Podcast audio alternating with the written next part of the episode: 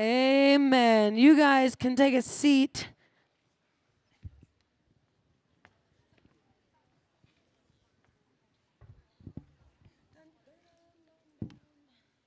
Okay. Here we go. Hey, here's how this morning is going to look. It's a little bit different, which I meant to tell you guys before, but I forgot. We're all human and we make mistakes. So, we had a little bit longer time of worship, which I love. I love worshiping. I love being able to sing and declare truths about who God is. It's so sweet. And then in just a few moments, probably in the next eight to 10 minutes, we're going to be in here. And then after that, we're going to dismiss you guys to solo time. And when we dismiss you guys, you guys will just find an area around camp. We're going to kind of give you small camp boundaries, meaning you're not going into Meadow Ranch, you're not going down the lake trail, you're not going back to your cabins, but you're going to find a space around camp to just sit and be in God's word, just you and the word of God, to be able to pray and process and ask the Lord what it is that He has for you this morning from His word. So, um, in, if you have your Bibles, open up to Psalm 19. If you don't have your Bibles for this morning, here's what we'll do. We are not going to be in here long, so you can just like look over to your friend next to you. And then when I dismiss you guys, make sure you grab a Bible uh, from the lead counselor so that you have it for solo time and you don't have to go all the way back to your cabins. Um, so, Psalm 19. Nick mentioned this last night, right? As David says, more to be desired are they, as he's talking about the words of God. Um, and so I just want to read this chapter to you because it's very, very sweet. And you guys are going to get the opportunity to do what this chapter is talking about here. So David starts out in Psalm 19:1, and he says this. He says, The heavens declare the glory of God, and the sky above proclaims his handiwork. In other words, you can look out at creation and you can see the glory of God. David begins by praising God for revealing himself in his created world. In verse 2, it says, Day to day pours out speech, and night to night reveals knowledge. Right? So, day to day, as you look at creation, creation is pouring out speech and declaring the glory of God, revealing knowledge. There is no speech, nor are there words, whose voice is not heard. Their voice goes out through all the earth, and their words the end of the world. In them he has sent sorry, in them he has set a tent for the sun, which comes out like a bridegroom leaving his chamber, and like a strong man runs its course with joy.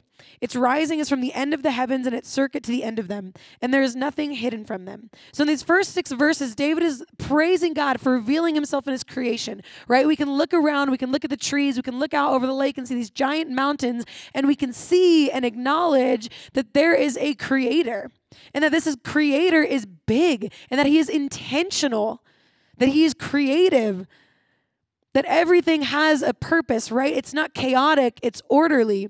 And then in verse 7, David shifts his praise and he begins to praise God for revealing himself in his written word. And it says this it says, The law of the Lord is perfect, reviving the soul.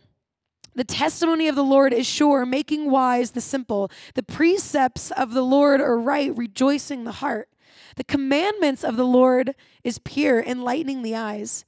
The fear of the Lord is clean, enduring forever. The rules of the Lord are true and righteous altogether.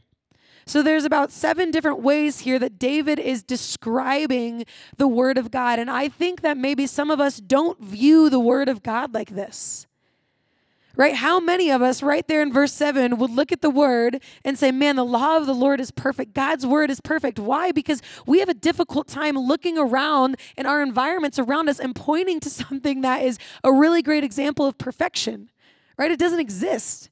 We live in a world that's chaotic and painful, and many of you guys have experienced difficulties and trials, and maybe you're experiencing that right now. And so it's difficult for you as you approach the Word of God to go, man, the law of the Lord is perfect. It revives the soul, and yet it is.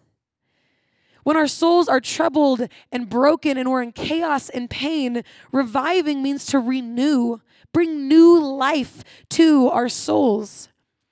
The testimony of the Lord is sure. It's making wise the simple. simple. What does it mean that the, that the testimony of the Lord is sure? It is certain, it's reliable, it is true, right? God's word is rooted in God's character. And so, if God's character is true and trustworthy and righteous, then his words are true and trustworthy and righteous. The precepts of the Lord are right, rejoicing the heart, bringing joy to the heart.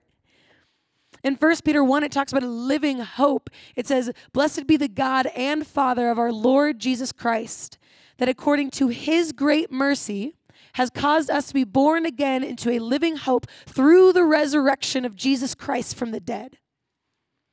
And so, in a world that is painful, in a world that is chaotic, we can have joy. The words of God bring joy to our heart because we have a living hope, because we have a living Savior. Right? Do you see these things? It goes on, it says, The commandment of the Lord is pure, enlightening the eyes. The fear of the Lord is clean, enduring forever.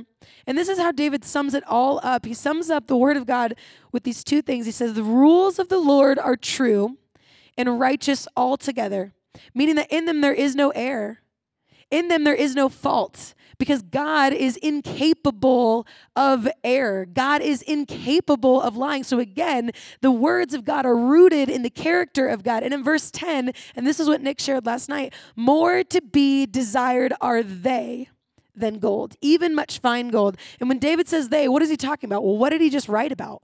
He just wrote about the words of God for the last four verses right? So when he says this, more to be desired are they, more to be desired are the words of God than gold, even much fine gold. And you guys may sit here and you go, yeah, but like what value is gold, right? Like gold's kind of like far off from like societally what we would say is valuable, kind of. But in your life, what is the most valuable thing to you? What is the thing that you go, I cannot live without fill in the blank, right? And so, for you and I, if all we had was Jesus, if all we had was the words of God, would that be enough for you? Can you honestly say that God's word is to be desired above everything else in your life? And in verse 11, moreover, by them is your servant warned, in keeping them there is great reward. So, what we're going to do and why I share this passage with you guys, for those of you when you're about to go to solo time, you that you go, man, I don't know where I would start. I don't know what I would read. This is a really, really, really awesome chapter to read because a lot of reasons, but one, in just a moment, you'll be able to actually sit in God's creation. You'll be able to sit in what David is talking about in verses one through six. You'll be able to look up at the trees and over at the lake and at the mountains and see the very thing that he is describing when he says that the heavens declare the glory of God and that the sky above proclaims his handiwork. You will get to see and look at the creation of God that He created all things. And then while you're doing that, you will sit in the Word of God. You will sit there as you're looking out over the lake, and then you will look and turn your eyes to the text and say, God, what does your word say about yourself? And if you do know what you want to go study, that's awesome. You don't have to read this. That's okay. You can read something else. But I want to give you guys something as a prompt if you're like, man, I don't know where I would even begin. And as you are out in your solo time, pray and ask the Lord, Lord, would you reveal yourself to me through your word? What is it that I'm reading this morning that teaches me about who you are and then who I am in light of you? And then at 10:15, so you guys will have about 25 minutes by the time you get out there at 10:15 a bell is going to ring and that will mean it's time for you guys to go back for cabin breakouts and then a bell will ring again for rec chapel so let me pray for your time